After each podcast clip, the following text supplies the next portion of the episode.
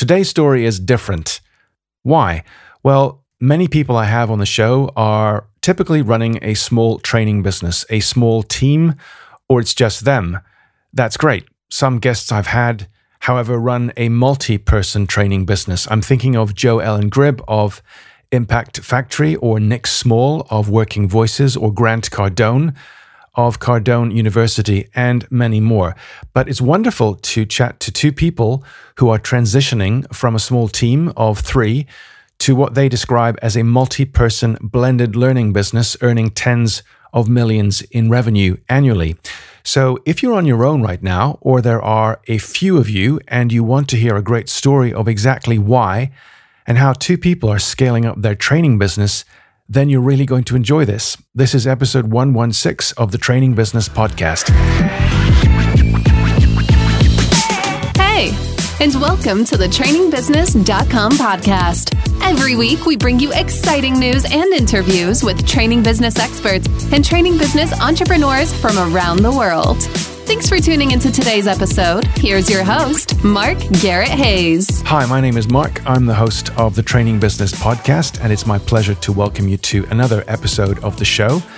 This is the show for freelance trainers, for training business owners, for training consultants just like you and me all around the world. And every week it's either an episode with me or increasingly, as is the case these days, we have guests on the show, really great guests on the show. And today, is no exception. And the goal of every episode of the show is to help you to start, to grow, and of course to scale a profitable training business, which is today's theme. My guests today are Russell and Stephanie Watkins of Sempai. That's S E M P A I dot co dot UK. They're a couple in the UK who are taking their three person lean consultancy brand, and we'll define what lean means, they're transforming it and they're scaling it into a multi million pound digital training business. We're going to talk about what their brand means, who needs what they do, what they see as a massive market opportunity, and how they're scaling up with the help of resources, including membership of an accelerator program. Let's meet Steph and Russell. Russell, Stephanie, hi, welcome to the show. Mark, hello. Thanks for having us. Hi, Mark. Hi. Um, so, as I've said before, I recorded, you've had coffee, so everyone's uh, comfortable. And the reason is that this could be quite an interesting and, and long conversation because it's fascinating. It's the first time I've had people on talking about planning and scaling, which is the stuff that you have in mind to the extent that you have it in mind. So, let's begin with you, which is the story of, of Sempai. You're currently lean consultants. You have three employees, so a comparatively small business. You describe it as a boutique lean consultancy. What exactly does that mean, boutique lean consultancy? Okay, so uh, we we work with generally very big manufacturers uh, across the globe, helping them to improve the way their factories work. Um, the capability of their people, their safety, quality, cost, delivery, performance, etc. Um, and the boutique sense is that as a lean consultancy, generally there are there are several paths open. One is that you just uh, you freelance and you do it through agencies, so somebody else finds your work. Another is that you form longer term relationships with larger businesses and help them through time with a with a, a transformation. Um, but keep working on increasingly bigger issues with them, and that that comes back to our name, Sempai, that we'll cover, I'm sure. Um, and uh, uh, a third way is to scale, and to scale in terms of a consultancy basically means taking on other consultants. And we never really fancied that route um, because, you know, lean consultants are tricky people to manage, can be, um, and uh, uh, you have a problem with not a problem. There is always a consideration for quality control. When you when you go into a business, you know it's going to be all hard and all head and very very strong but to have to control other people and to to keep uh, the, the quality and the brand is trickier. Okay. So, for people listening who are thinking, what on earth is lean? Lean, as I understand it, is all about uh, processes to manage resources, typically to manage waste or to minimize waste, and it's it's used in industry, right? Manufacturing, typically. Yeah, it's. Uh, I mean, it's it's it started in manufacturing, certainly with uh, Henry Ford, and then uh, the Japanese through Toyota, Toyota and Taiichi Ohno. Um, it, it's also matured in terms of its understanding. It's it, essentially it's a business strategy, and uh, um, any any company, so mainly manufacturers use it, but any company that has a customer, a process to deliver something, and some value within there, they are ripe for lean thinking to help improve the way that they get value to their customer using fewer resources. So the business is called Sempai. So you you mentioned Toyota just now. Obvious connection with Japan. I'm familiar with the word kaizen, which is, I'm told, the Japanese word for continuous improvement. What does senpai mean, and why did you choose that word for your business? So, senpai re- refers to a relationship in uh, a traditional Japanese relationship, senpai kohai relationship, and and they sit below the sensei, the the, the teacher. The, sen, the senpai, and quite often it's used in martial arts actually. Um, the senpai is generally the one who's further along, the, the senior, but in terms of progress, understanding, depth of knowledge, wisdom. The kohai is the junior. However, the, the special part of the relationship for us is that the, the senpai's role is to is to teach and develop the kohai, but to teach them the right stuff at the right time and to give freely of their knowledge, and also to show vulnerability to, to let the kohai see uh, the weakness so that so that they, they can grow as well. The kohai's job is to pin their ears back and aim to surpass their senpai. So that kind of informs our consultancy model, which is we don't want to come in and sell consultancy days. We, we want to increase capability in your business so that you no longer need us for problem A and let's help you with problem B so we get your capability higher on that. Okay, so you're working typically with multinational companies, is that fair to say? Yeah, it is. Mm. Yeah, we're working with um, Toyota Group, Denso, um, JCB, BD, Becton and Dickinson, mm. uh, medical company, um, and we've worked in the UK and in the US, China, Japan, Mexico, uh, India. And that's the three of you, or the two of you as, as consultants? Uh, well, Russell Russell does all the consultancy work, and then I do the uh, the financial side and the business planning. So Russell's Russell's the one that does the consultancy. Okay, so you've a wonderful story actually of of what made you go freelance. At the time, your kids were small you just taken out a massive mortgage and you were working for a multinational. What what prompted you then to uh, what conversation prompted you to go freelance and, and do your own thing? So so I was I, had been working for this multinational for about two years, and I I actually joined them. I joined them because the kids were, were tiny, and I had we we'd we'd agreed a long time ago that uh, we didn't want me to be the kind of father who would go away uh, Sunday to Thursday, tip up on a Friday to a list of things that our kids had done for the first time. yeah, because we'd already li- li- lived through that for years years before, so we wanted to make sure that that didn't continue after we'd had children. Yeah. Um, but but then for that for that two and a half years in that uh, multinational, they were they were sending me around the world troubleshooting and putting fires out, which is perfectly fascinating and skill skill growing, but but not conducive to growing a family. Anyway, to, towards the end of the period I was there, um, I didn't know it was the end of the time. My boss, the uh, group manufacturing director, uh, who looked after the global factories, called me in, and he said, "You're going to America." And I said, "You know what? I'm, I swear you just said you want to go to America." And he said, "No, no, you, you're going to America." And we had we we had a, a to and fro, and uh, and he he tried to explain to me that the, the, prevailing culture in the business was that the business decides where you go, and, and you're a pawn to be moved across a global chessboard. And I said, "Well." It's not. That, that was to actually go and live there, wasn't it? it wasn't yeah. just a visit. It was. No, it was. It, it was, to go, and, live. and live. yeah, I'd been, yeah. I'd been, I'd been visiting to to to support a burning plant a few times. Anyway, this all this all kind of uh, worked out well because a couple of weeks before, on a plane, no, just before I, I, I, got on a plane between America and India, an old boss of mine who I got on with well had phoned me. And there was a coded conversation about I'm looking for a lean person. Do you know anybody? Oh yeah, yeah, that conversation. that conversation, and I said, well, funnily enough, uh, I am, I am, uh, I am interested in in going freelance at some point, but I, di- I didn't realize then how imminent it would be. I said, but my next move will be uh, freelance. I, I, don't want to be employed by anybody else. Uh, so he said, well, leave that with me. And anyway, a couple of weeks later, when I had this conversation with my boss on the Friday, I then went home for the weekend.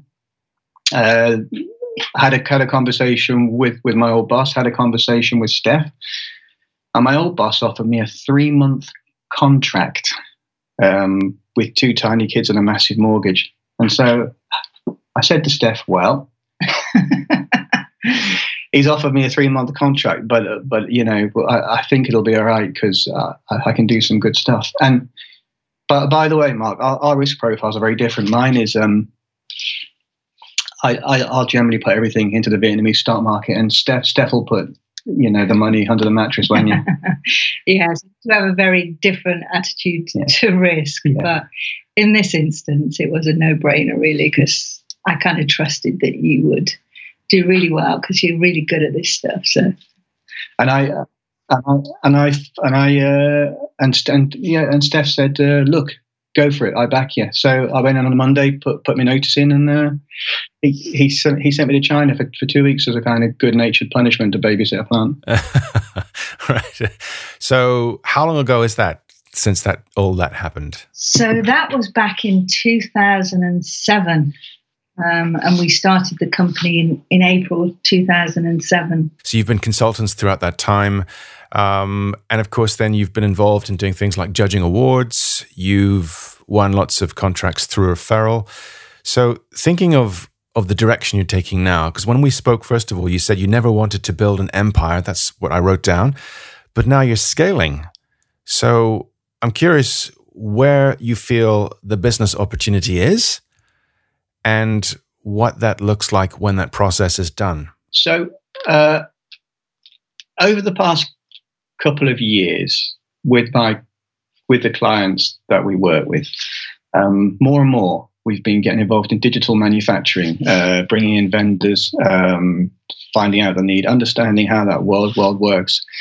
And for the last, oh, I don't know, three, three, four years, I've started to get a bit jaded of consulting because as much as you, as much as it's wonderful to bring skill on and to improve factories, to improve businesses, the same patterns start to come around. Um, and those patterns re- reinforce your knowledge, but they can become a little repetitive. So we, we, we wanted to scale but not take on people. Well, yeah, well, we had a conversation because the, the, by then, um, this we're talking uh, end of 2017. So the so our oldest was um, she was 17, and they were getting to the age where they didn't really need us around so much, and um, we saw an opportunity to to change things around a little and grow the business. And we had conversations about what we could do. And at first, it wasn't even necessarily lean. You know, we were looking. That's at, right. We did. We did. A, we, we did. A, we yeah. did a brainstorm. We we. In fact, we, we did two. We did a, we did a sober brainstorm, and we did one. right. Yeah, we just we did a sober one, and then we decided to go to the pub and see if we could be more creative if we'd had a drink. And the downfall with that plan was the next morning we couldn't quite remember what our plan. But you had lots of brilliant ideas, I'm sure. Yeah. um, so then we settled on um, the fact that we could use our existing knowledge and the fact that you know you do have a passion hmm. for uh, lean and, and manufacturing, um, and uh, we we decided that we would focus on using those resources to hand to to think about how to how to grow that business without growing a consultancy. Yeah, but but but we knew it was going to be digital scaling. Hey, excuse me, sir. Hang on. That's that's um yeah, digital scaling. I think is a is a key expression here.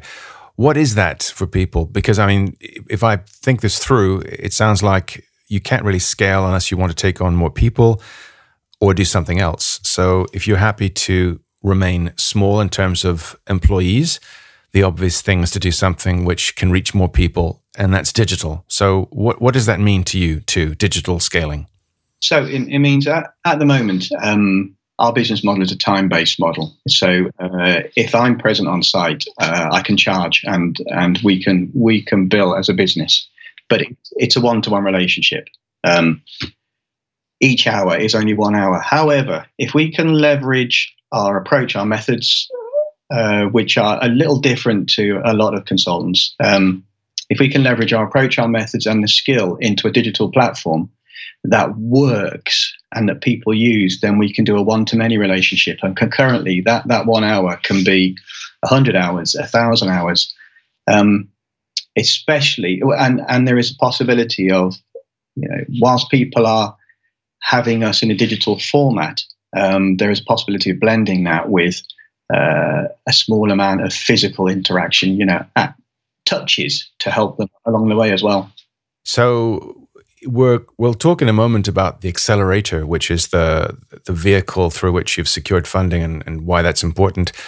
What mistakes have you made along the way? Because I've made plenty, and, and most people listening to this in the training business have made plenty. What, what stories do you have about lessons along the, the journey to from freelancer to now about to scale? Uh, okay, so um, well, I'll, I'll, start if you like, and mm-hmm. Steph Steph Steph has a, a list of my mistakes. right. Uh, so I t- well, actually, to, to be fair, as an aside, we we have a really good balance uh, as a pair. We we have to be careful to keep work and uh, and personal life separate, but our balance is that I I I tend to decide on something very quickly, and I'm and I'm headstrong and I want to go for it. And Steph is, is more considered and make some very timely interventions. So even though we're about to tell you about mistakes, there are others that didn't happen. okay. However, uh, yeah. So when when we first got into the accelerator, we had a a, uh, a mentor who was very good because he he could see past my bluster and silky words, and was, "What are you going to do? how are you actually going to test this idea of yours?" And and um, I'd forgotten lean startup principles, the fact that you fail fast, fail early, get something, create something, doesn't matter how raggedy it is, but get it out there in front of a few trusted clients and test it and use the feedback and iterate, iterate. Uh, I'd forgotten that and we faffed around for a few months, didn't we? Yeah. Until uh, somebody somebody gave us a kick and, and got us on our bike, and that that really got us uh, kicked off nicely again. So, lean startup principles for people listening to this suggests that you can begin with a kind of a framework with, with the bare essentials. You don't have to have everything in place, but you can take an idea, you can test this idea perhaps with a small group of customers or, or even prospective customers. You can learn from that, cycle this learning back into the product, and keep iterating, keep uh, l- releasing, uh, not holding this project, if you will, inside your mind or on the drawing board and waiting till it's perfect. It, it's getting it out there. It's testing that for market reaction and then taking those lessons and then using this to to align the the product, whatever that is, tangible, intangible, with the kinds of people who are willing to pay for what you do. Is, is that a fair summary? It is, and that and that works absolutely fine. Um, assuming that, that your customers go into it eyes wide open. They know that that's the approach you're taking, and it's it's it's priced accordingly. It's the it's the MVP model because because we we know at least two or three people who have spent 100 150 grand of their own money you know we're, we're talking remortgaging properties here and have been developing a golden goose behind closed doors and then they finish it put a tidy bow around it ta-da present it to, to the world and the world and the world says nah didn't really want that well, things have moved on in, in that time. Yeah, yeah, and and they didn't and they didn't user test enough. I mean, you know, we we we've done lots of user testing. Of course, there are there are flaws because what users tell you and what they do are different things. But at least we're engaged in the conversation here. So, just a quick recap here. So, um, you, there was something happened. The, the story you, you gave me where um, almost fate intervened and the, the choice was put to you, Hobson's choice in a way, as we say over here, which is that you felt there was no way except to go out on your own. You went freelance. That was back 2007.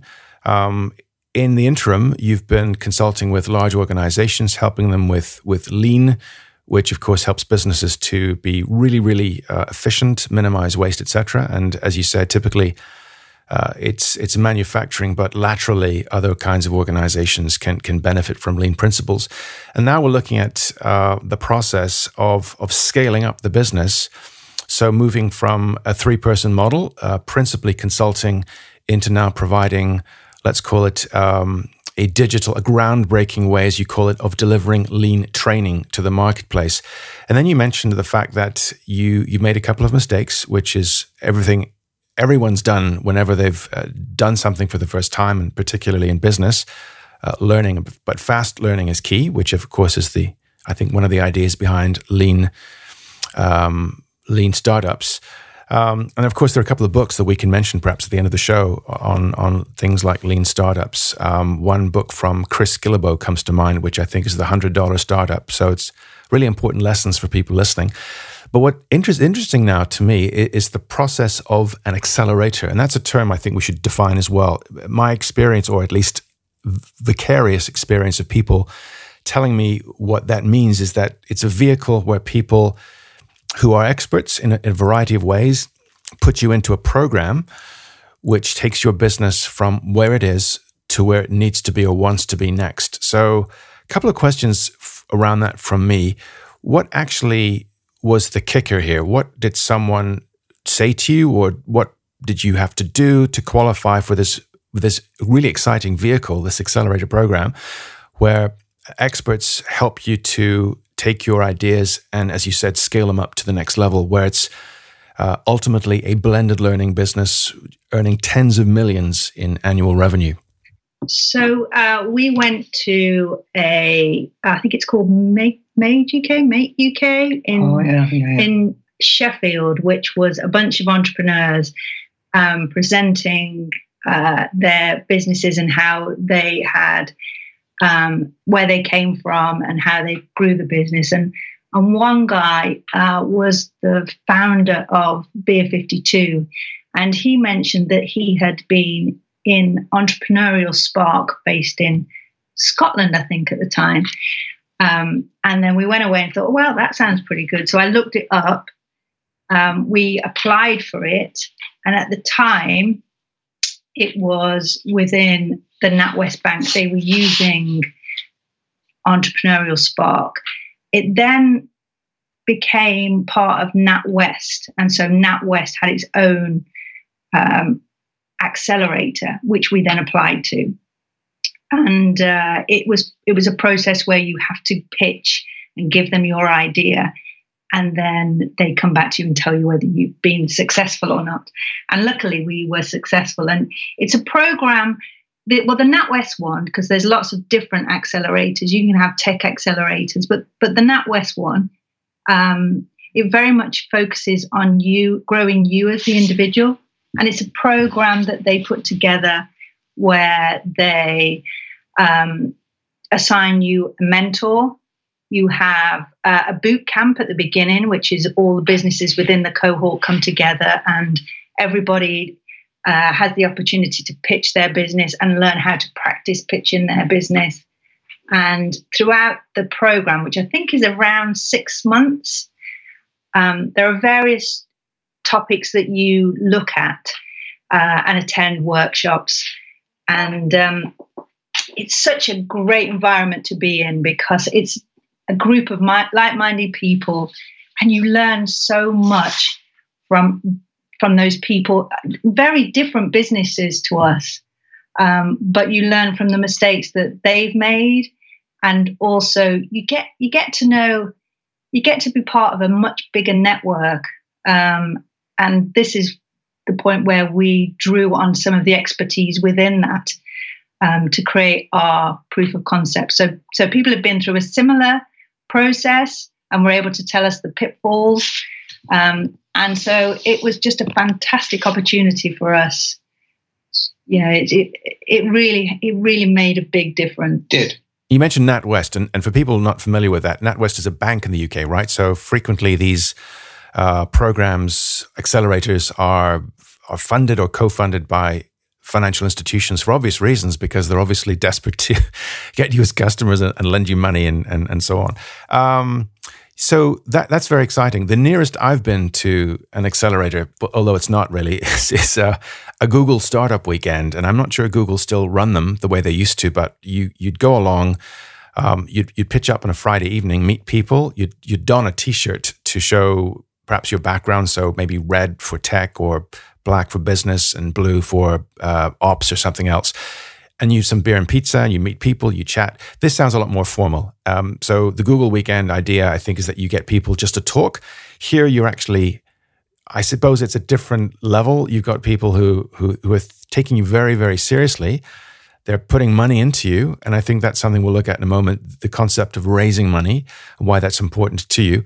What, what to your mind, what was the, the confirmation in your mind when someone said to you, look, you're good enough to join this program? What, what did you actually go through emotionally and what did you think of, of, of the possibility now of bringing your goals closer to reality? Should I go? Or do you want to go? Yeah. Okay. So uh, this um, this is going to sound awful, but I, I never doubted that we were good enough to join the. I'm, I'm sorry. Well, I, was, I like was that. I was I, personally, I was stunned. It was like, yay! I, uh, I I never doubted, but because because um, the great thing about being Japanese lean trained is that you um you have there's there's a nice mix of confidence and humility. So I, I was confident enough to know, to know that we were strong enough and our, and our idea had legs enough to try. But I was humble enough to know that there were gaps in our knowledge. There were muscles we hadn't had to grow as freelance consultants. Uh, know, sales, marketing, structuring the business, fi- finding finance, all that kind of stuff. So um, I kind of knew, I kind of had a strong feeling that we'd be attractive enough as a proposition, and yet there were gaps enough for them to warrant giving us a place.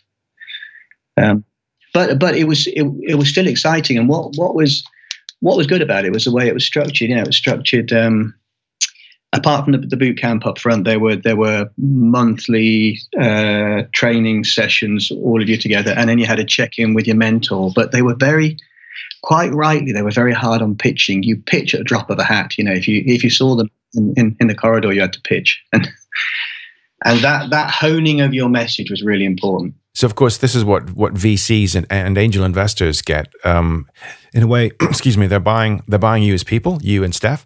They're buying the product, which we'll come to in a moment. But of course, then they're buying proof. This thing actually has legs. There is a market demand for this. Because without that, of course, there's no justification for external sources. How important to your plan was the the goal of ex, of sourcing and getting funding? So to to actually realize this business opportunity? Well, it, it, was it was important at a point. So lean on the lean startup principles. Once once once I, I remembered them and we and we fully signed up to them again. Uh, the prototype, uh, the prototype, we we knocked up for eight hundred quid, um, and then uh, which which was pretty much a clickable thing with some limited interaction, lo-fi, Blue Peter on an iPad that we touted around our, our clients and ex-clients and said do you fancy this? And they said, yeah, it looks all right. And um, uh, and then so that eight eight hundred quid allowed us to have something, and the feedback we had that was more structured than than I've, than I've just made out. The feedback allowed us then to leverage into an application for a funding body. But but before that, Mark. So the so the point of us having to build the POC in the first place was because we had tried before to get funding and we we'd failed. We had. Um, and it was with UFI, uh, and they're a charitable trust for VocTech, uh, vocational training. And we'd applied to them the previous year for funding, and we didn't get through, but they really liked our idea. And they gave us some uh, consultancy funding, um, and that helped us put into shape and and make us produce proof of it concept. Did. It did. She gave she gave us the kick. Yeah. So um, it was from that really that that made us uh, produce this proof of concept. And then the next time we applied for funding, we were in a much better, stronger position. Yeah. So, and to move on from the proof of concept to, to the prototype, we needed to secure something like fifty thousand pounds because if we'd have just wanted to put our materials, our our training materials, our methodologies online, as many are, we could just push vanilla slides slides of the world and just mount it on some generic thing. But actually, what we're trying to do required some coding. It required um, it required a bit of thinking. So uh, we managed to secure the the fifty grand funding, and we're we're currently uh, we have our development team working with us to create this this new way of training team leaders. Who, by the way, we love a team leader. so at the moment, you, are working with external consultants. Um, the goal eventually, I imagine, is to have in-house tech people. Um, and to have in-house lean experts. So when this is done, you will have a blended learning business, which is earning tens of millions. Um, it's a digital platform. So when someone has this product in your hand. Why is it so? What is the opportunity that that other people haven't seen? I'm not asking you to give away your uh, business uh, advantage here, but just clarify, perhaps in your mind for people listening, what was the eureka where you go, you know what, there's no one else doing this, and and if we scale this properly, it's not just uh, uh um, you know as Steph and Russell, it, it's um, it's it's a large opportunity with with a considerable amount of annual revenue into the tens of millions, as you've told me. So, I'll I'll dance around this slightly, Mark. Um, but um, if you look at the current way that so I'll go back to team leaders. So every factory has a number of team leaders, and team leaders are people who are perfectly smart. If you ever want to hear sharp banter, don't don't don't go to the don't, don't go to the playing playing fields of Eton or uh, or the or the hallowed halls of Harvard. You go to you go to a factory and listen to team leaders. These are smart people, smart people who have failed by the education system because they learn through their hands. Um, they are they are they are time starved people. They've got young families. They're not earning a huge amount, but they are the hidden heroes in manufacturing. Now, now. Um, when most people try to train them, they, they either bring an expensive consultant in, or they point them towards books, or they lock them in a classroom. More, more people nowadays actually go on the shop floor, on the Gemba, as we say with them, and work with them. And that's great. That's what we, we've been doing for the last 15 years. There is nothing else in the marketplace currently that truly takes account of the situation that the team leader is in their specific situation. So what we're looking to do is fill that gap. Okay, I'm not asking you to expand upon that unless you want to, but uh... and they'll be able to improve their their cell with with a tablet on the shop floor. S- situation meaning, uh, meaning you know how how much they know and and how good or bad their area is. Right. So the the end product to kind of make this tangible for people listening is is an is an app or some kind of tech running on something physical like an iPad or a, some tablet, and this is in the hands of people. So it's providing almost learning just in time for people who need it. And and will this be through some kind of subscription? Will this be through some other means of of paying for this? I, I presume you're selling this to a company and then they roll this out to their internal team leads, etc. Yeah, and that is um, because obviously we're we're still on this journey of creating it. Um, that is something we haven't bottomed out yet um, because we're still very much in the development stage of it, and so we have to kind of learn from what from the uh, prototype, and when we go and test that again, um, we can learn more about how to price it and how we sell it. Yeah. We have an idea, but um, I, I, I, do think that we, we need to be kind of market led here and we need to listen to our customers. Yeah, absolutely. So, what's exciting is that you're receiving external validation. That's what, what really appears to me to be confidence building in the sense that someone said to you, you have a POC or proof of concept, you have share this with people who have the power, the wherewithal to pay for something like this. They see an, a market need. And now the accelerator has accepted you. you are going through this program. You're learning from people who've who've gone ahead of you. They've made mistakes, uh, which of course is the value of an accelerator. It's not just the um, the development; it's the shared knowledge or tribal knowledge. Um, and now people are saying to you they're willing to give you money to uh, scale this further. In terms of what th- those people need because this is where the rubber hits the road in a way. VCs, angel investors, people who've got money and say, We like you, we like the product, we think this is marketable. What would you say to people listening they need to do to have ready if they want to be eligible to enter a program like this and satisfy the requirements of people with a checkbook who can actually almost change their their trajectory in life um, if they're successful in applic- uh, application. So, so it's okay. so one one softer point, and and then, and then I'll answer your question directly.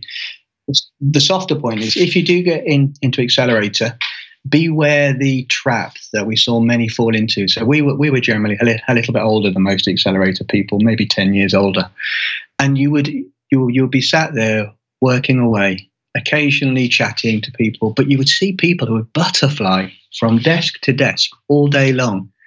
and not actually get much done. The risk with with an accelerator is that there's so many exciting people to talk to. There's so many courses to go on that you end up being a professional accelerator attendee, yeah, and never actually growing your business. So there is a, there is a balance to be to be struck. But in in terms of what, what you need, it's okay to start with a great idea, but that great idea very quickly has to meet a market need. There has to be a pain point in the market um, something that is being missed, and that has to be validated as early as possible.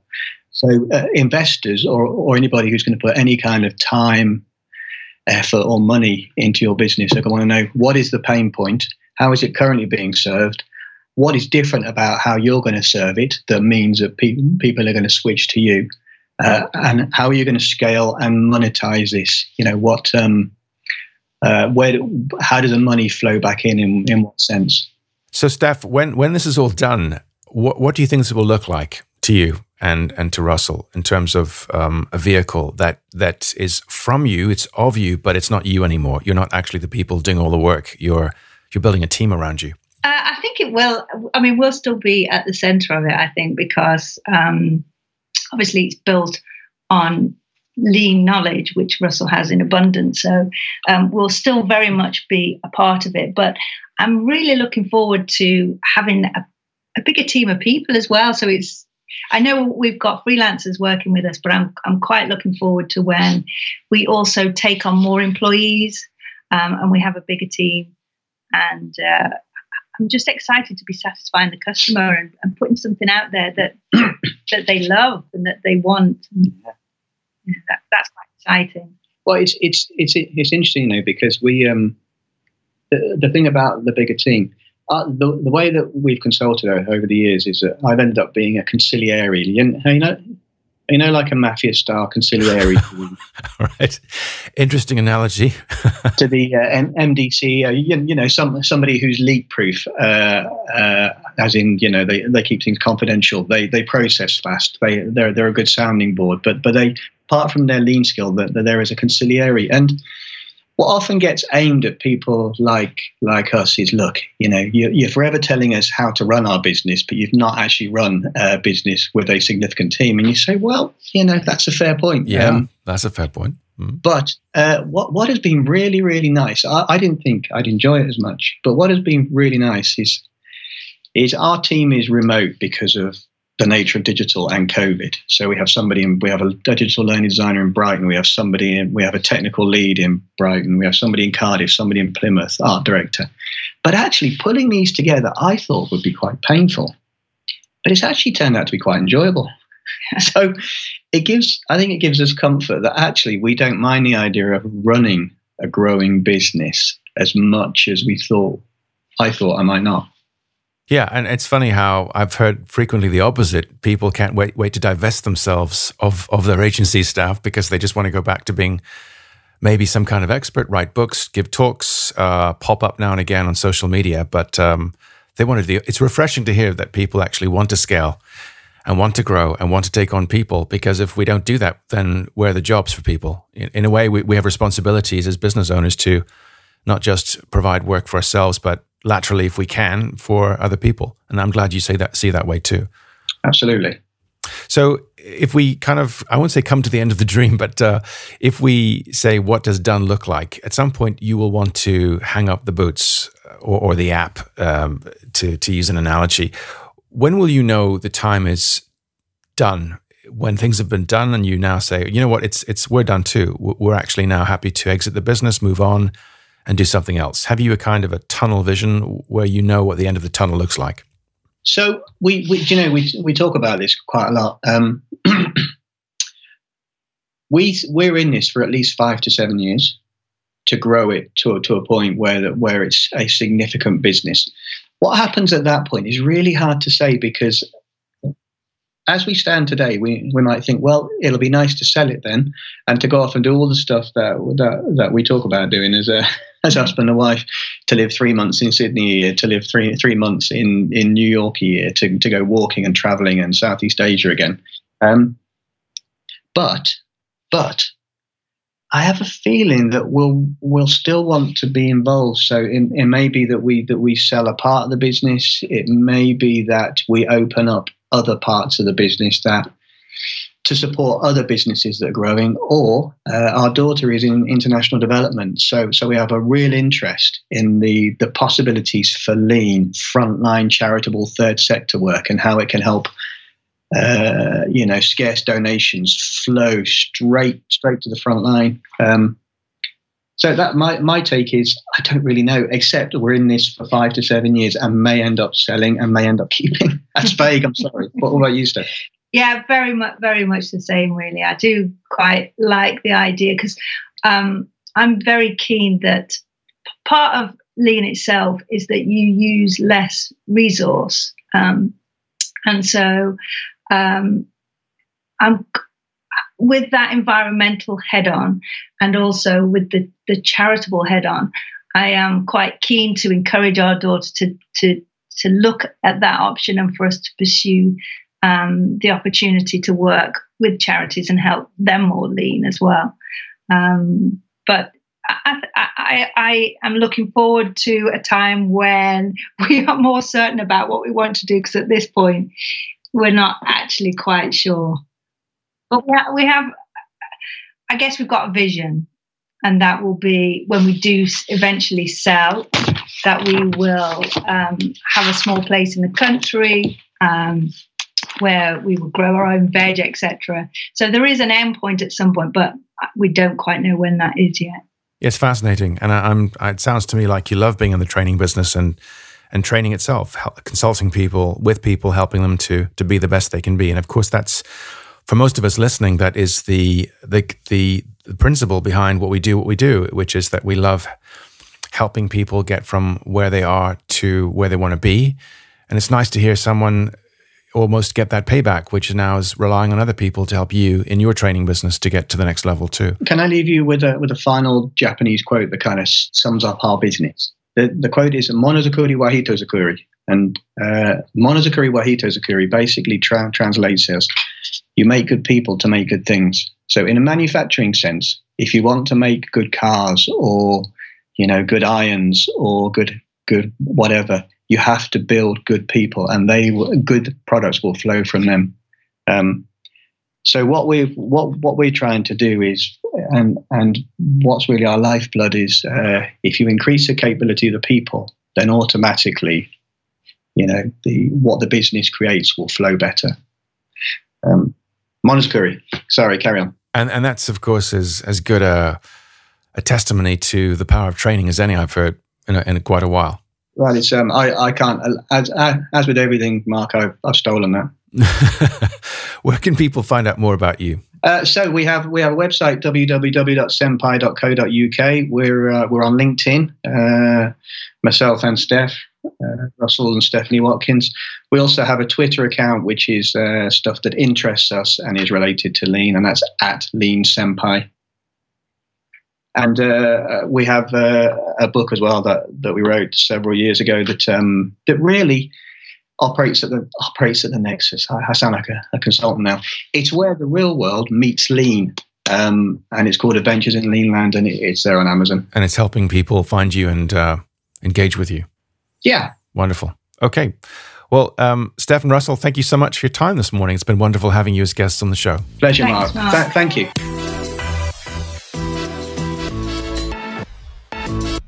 And that's a wrap. And my thanks to Russell and Steph Watkins of sempai.co.uk. That's spelt S E M P A I.co.uk. And you can find out more about Russell and Steph and their business by visiting their website. And Russell also mentioned towards the end a book that they've written called Adventures in Lean Land. And you can find this on Amazon and bookdepository.com in both Kindle and paperback form. And of course, my sincere thanks to you today for your time in listening to this episode of the Training Business Podcast. There is, of course, a fresh episode every Thursday, and I welcome your comments and, of course, your suggestions for the kinds of content that you'd like to have guests on the show or just topics, the things you'd like to discuss or have me discuss with people and the kinds of people that you think are the right people to have on the show. So you've got some great ideas. Please keep them coming, and you can email me directly, mark at trainingbusiness.com. I mentioned that we have a fresh episode every Thursday, so I look forward to your company next Thursday, and you can subscribe to the podcast on your platform of choice, many of them, including iHeartRadio, Apple, Stitcher, and Spotify, and of course, a bunch of other ones I can't even think of because there are so many of them these days. Podcasting is hot right now.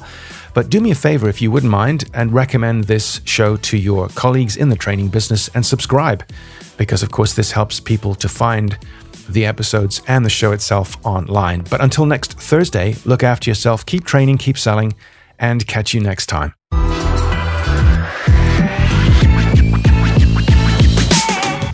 Once more for listening to this episode of the trainingbusiness.com podcast. Go to trainingbusiness.com and subscribe right now to be notified of great competitions, upcoming VIP episodes, and amazing special offers to help you succeed in your training business. See you next time.